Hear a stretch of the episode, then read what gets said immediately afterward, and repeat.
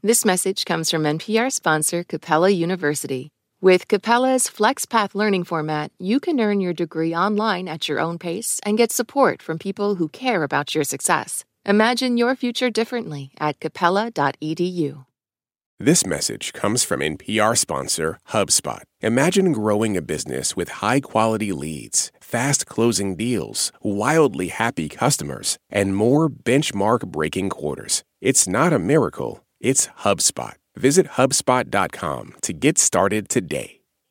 This message comes from NPR sponsor Slack. Sometimes it feels like there aren't enough hours in the workday, especially if you're trying to grow your business. That's why you and your team need Slack. It's the AI-powered platform where work happens, and it has so many helpful features, like huddles for impromptu meetings and workflow builder to automate tasks. Slack is what you need to help everyone have a productive, easy day. Slack, grow your business here. Learn more at slack.com. This message comes from NPR sponsor Noom. Noom's first-ever cookbook, The Noom Kitchen, helps you build new habits for a healthier lifestyle. Check out The Noom Kitchen for 100 healthy and delicious recipes to promote better living. Available to buy now wherever books are sold. You're listening to Life Kit from NPR. I'm Liliana Maria Percy Ruiz, in for Mariel Seguera. When I was in my early 20s, I was exhausted all the time. Yes, a lot of that was due to the hustle of being post-college and living in New York City, trying to make ends meet. But looking back, what was making me so tired was actually how much I was doing and caring for everyone else. During this time, I was juggling multiple jobs and barely had time to myself. And yet if I saw that my family, friends, or coworkers needed something, and to be clear, they didn't even have to ask me, I would offer to do it for them, regardless of how it affected me. I didn't know how to set boundaries and was more concerned with pleasing the people around me than caring for myself. This is all something that Yasin Bejan, co-founder of Homegirls Unite, is very familiar with. Her UK-based group supports women from marginalized communities, particularly eldest daughters, who Yasin believes often bear the burden of being the go-to problem fixers in their immigrant families. In this episode of Life Kit, reporter TK Dutess talks with Yasin about how to create boundaries that can help you navigate the desire to please and fix other people's problems.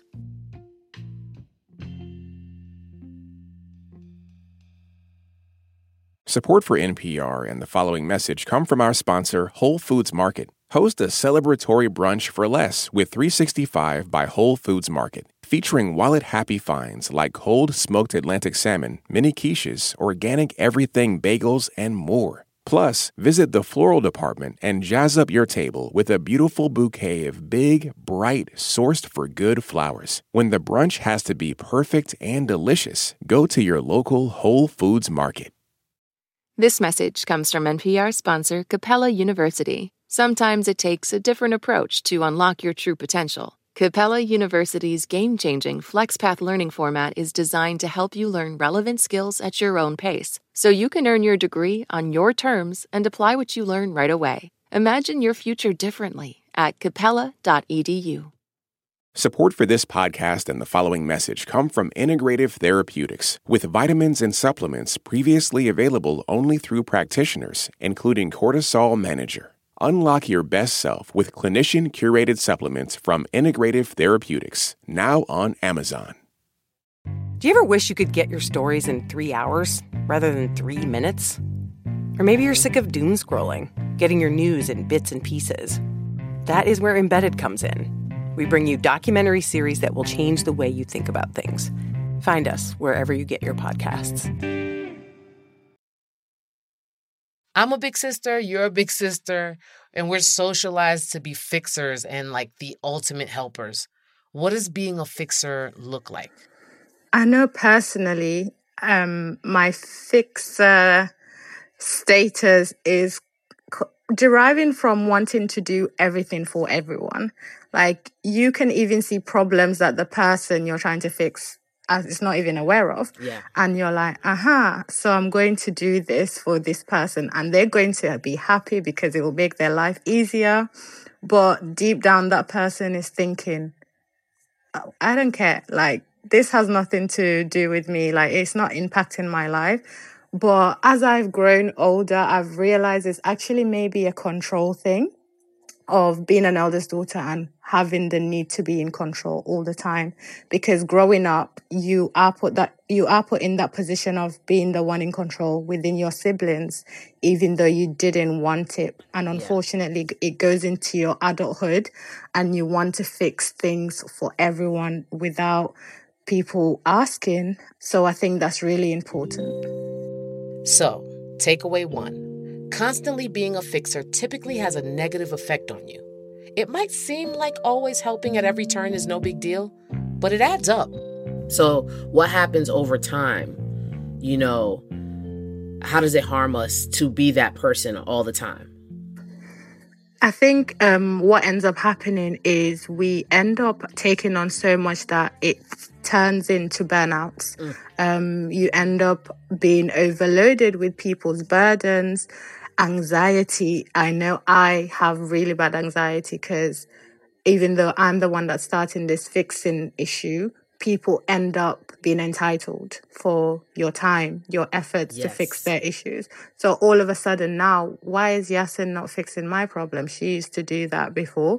And now your mental health is at stake. You don't know how to deal with everything. And we end up, some of us shutting down, some of us having breakdowns, some of us isolating ourselves from our friends and family because we haven't learned how to deal with it. It's like almost easier to like just not be around people than to say no. Yes, exactly. It's so much easier to just shut down and close yourself up than actually having to deal with everything that's going on.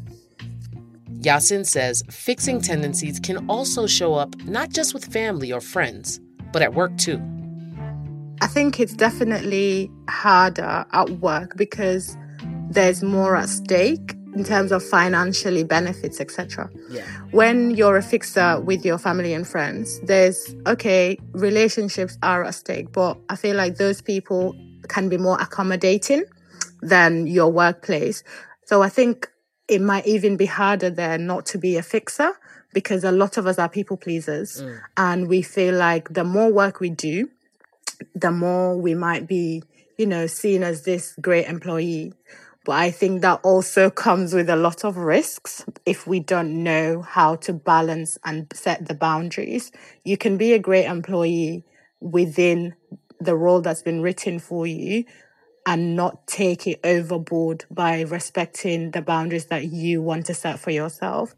How do people take advantage of that? Because I definitely know that it can be something that people take advantage of.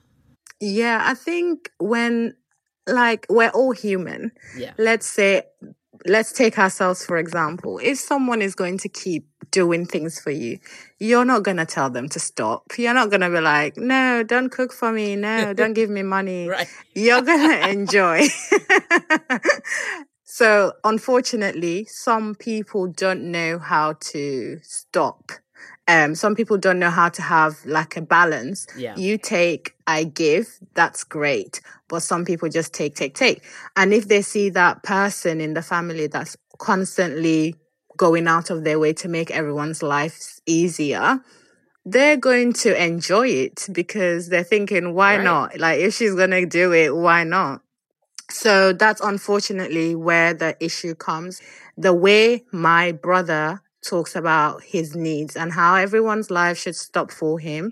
I wish I had an ounce of that confidence to be telling people about what I need and how everything should stop for me. Yeah. And good for him that he's able to do that. But I think also it's really important as a unit, we're able to meet each other's needs and make sure that everyone in the family is equally helped, that we're able to have the same ability to present these things outside of the household, in friendships, in intimate relationships, at the workplace is also really important because people will take advantage if you let them. This isn't to say you should never help people in your life, but it's a balance. So takeaway two, if you do help, make clear what you're able to do and stick to it. There's a line between fixing and helping, and I definitely found myself I swear, I promise, Yasin, I promise I learned, and then I backslide. So like, something happened. Me and my brother, I love him to death. He has a small business, and you know how in your friend group, there's always one person that like, you're not a graphic designer, but you good with the flyers. I'm that guy, yes. Right? Like, you're like, you've got everything on lock. I'm like, okay, you know what? Got you. So he's like, so first it started off, hey, can you take a look at this? Move it around. Do whatever you want. And I'm like, no problem, bro. Drop everything. This is me with the Kermit meme. Then he comes back next week. And he goes, take a look at this. Then he comes back a week later. Yes. And now it's 2 flyers. And I'm like, and every time, I'm like, you know, like I'm getting a thrill. I'm helping. I'm, you know, like all the things. So I'm getting this. I feel it. Yeah. The rush. I'm not even going to lie. Mm-hmm. And also it taps into, I get to do something different, like part of my brain. Yeah. Until... Then he started treating me like I was a professional graphic designer. Like professional graphic designers, I think they don't get their feelings hurt as much as regular people do because you could tell them they're ready for the critique. The minute he gave me a negative critique, I was like, you know what? F this like, bro, like I, you know, and then we got into it and I realized that A, I let this go on too long. B, there was no parameters on how we were communicating. So like, yes, we did, you know, we slim back, we try to communicate better, but like, how do you set your own boundaries and stop people from crossing them? Yeah, I honestly, big up to you, Miss Graphic Designer. I'm trying, you know, I'm trying to set up my next career. Every day we have something new going on. But honestly, I think boundaries is starting small is really important because you can't just pick up like the biggest thing, especially when it comes to family, because it can cause a lot of rift if not done carefully. Personally, it's taken me a while. Like I'm 30 now. I think I started trying to set boundaries when I like hit 20s, and I think for me, setting boundaries with my parents was the biggest one because I feel like once I set boundaries with my parents, I can pretty much set boundaries with anyone. My mom, she likes to tell you things last minute. She'll be like, oh, I need this tomorrow. And I'm like, no, I can't. Even if I can do it, I started saying, no, I can't. I need more notice because you don't know what plans I have. And she's getting better at giving me long time notice, like a week's notice when she wants stuff. And they're always like, oh, you're so westernized. That I was like, no, this is just how people respect. This is just how people respect each other. Yeah. And it's been good, but also remembering that boundaries are our friends and they guide us in helping other people understand how we want to be treated. And saying that, although we want people to respect our boundaries, it's also important to understand that we need to respect their boundaries and that we need to do what they ask of us because that's the only way it can work. What I'm hearing is follow through, right? Like you followed through with, hey, mom, like I can't. And also you told me too late, you know? Yes. What are the opportunities we rob people of when we step in? I think biggest one is learning opportunities that we rob people from by taking over constantly. And I think also we take away the opportunity of building, quotation marks, normal relationship with these people. We rob them and ourselves from it. We speak to a lot of elders' daughters, and a lot of them don't feel like sisters. They feel like parents because they've been robbed of that sibling relationship, and because they're always taking care of other. They're being caregivers. They're being like financial providers, and in your friendship group, you end up being the mom, the planner. If you're friends with other eldest daughters, it helps a little bit because you are all in that you are all in that position. And some people realize that, okay, it's not fair to put everything on one person. But I think we need to realize that what we think is benefiting others is not necessarily benefiting them. And we can't always dictate outcomes, and we need to relinquish the control a little bit more and let go of things that we think should be good. Because if we don't, unfortunately, we might repeat the same cycle with our children if we decide to have them. Yeah. And that would be the worst case scenario. Yeah. And also, that's where all this comes from, right? I feel like we are in the generation of people that are committing to like stopping this and getting better. Yes. So let's get down to it. Takeaway 3. Try letting people down. You might be surprised how they respond. Yasin, she's got friends who understand that no means no. For example, one of our friends is planning a birthday thing in March. And usually I'll be like, I'll see you there, etc. But I will, because I'm also Muslim, and it's Ramadan is coming, and they were like, oh, we're doing a whole thing. I'm like, unfortunately, I can turn up if it's a day event, and then I'll leave early. But if it's an evening event, I will have to not turn up because I have other commitments. And I didn't even feel bad saying that. Like, the old me would have been shaking, like checking my phone, like, are they upset with me? But I think because those friends also respect me, respect my practices, and know, like, this is important to me. They were like, when we know the plans, when we solidify everything, it's fine. Applying this to work situations requires a bit of finesse. Try telling people no when it feels like it's a real no for you. Remember that you have to prioritize your workload before helping anyone else with theirs. And don't forget, keep receipts. I think being honest is a really important step. Being respectful to yourself and your needs is really important in setting those boundaries. With work, there have been times where someone's like, I need this tomorrow. I'm like, no, you might need it tomorrow, but you're not going to get it tomorrow because I have other things to do. And I think this probably has a lot to do with being an eldest daughter, that people don't plan well.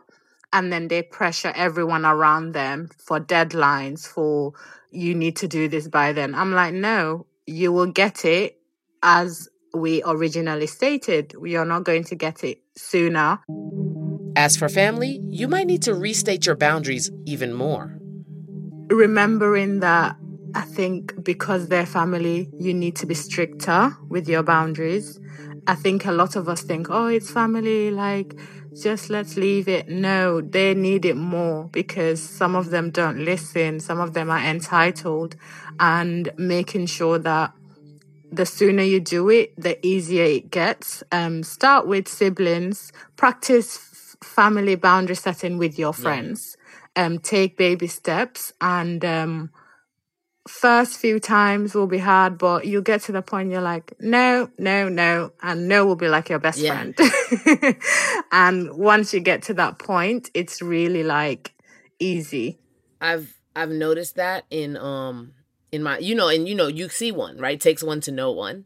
And I have, I have friends that struggle with the same things. And I've offered in advance, and maybe this is me being a fixer, right? Like, in advance, I've offered myself, like, I said, sis, I see you.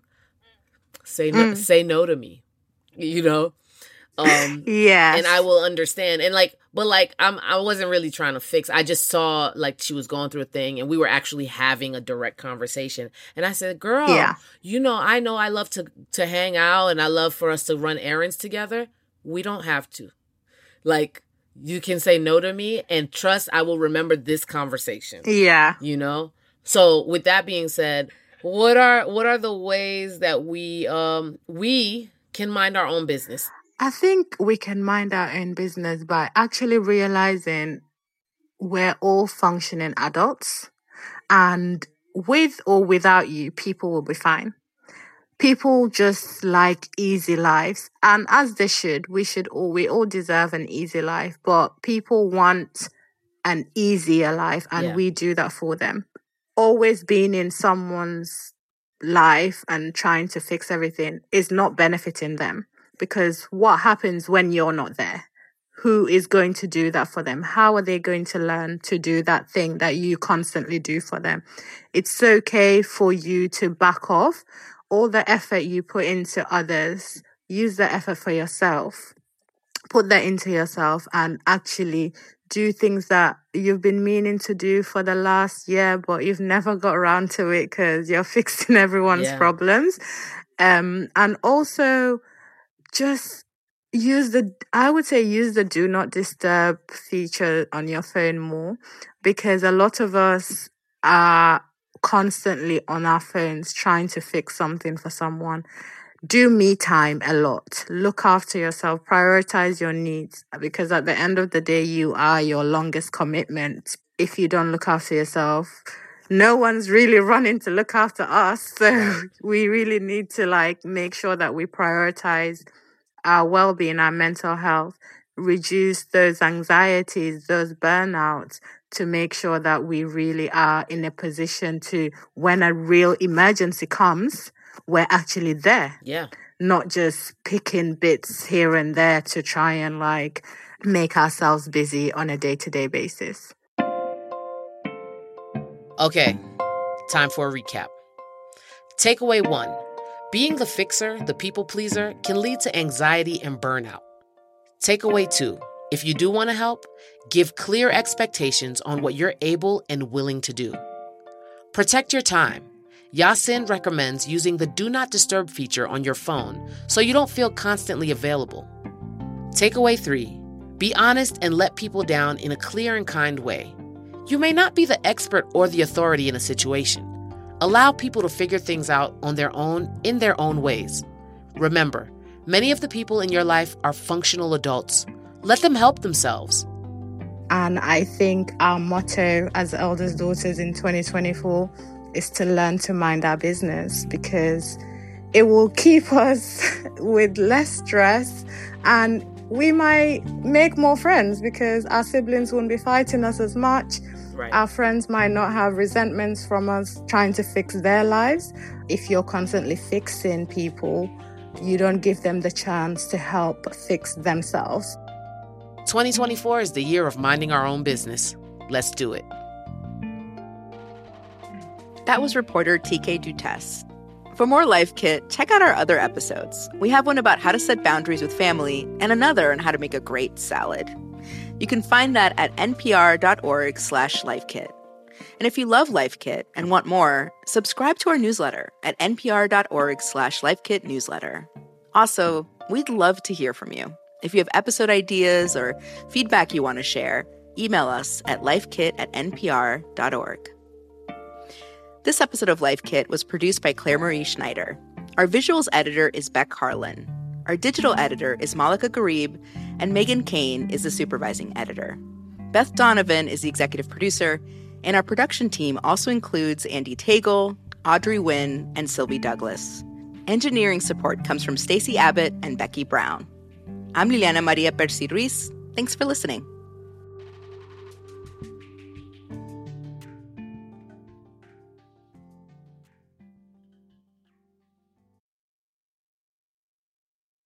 This message comes from Capital One, offering commercial solutions you can bank on. Your business faces specific challenges and unique opportunities. That's why Capital One offers a comprehensive suite of financial services, custom tailored to your short and long-term goals. Backed by the expertise, strategy, and resources of a top 10 commercial bank, a dedicated team works with you to support your success and help achieve your goals. Explore the possibilities at CapitalOne.com/commercial.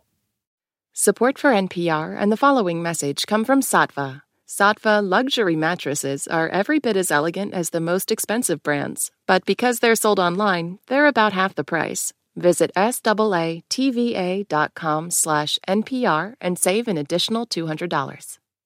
With NPR Plus, there's more to hear, like extended interviews with some of the experts we talk to at Planet Money and The Indicator. It's a mistake for economists to only think about economic efficiency when considering policies, because you'll actually wind up with a worse outcome. And with NPR Plus, you help keep NPR going. Learn more at plus.npr.org.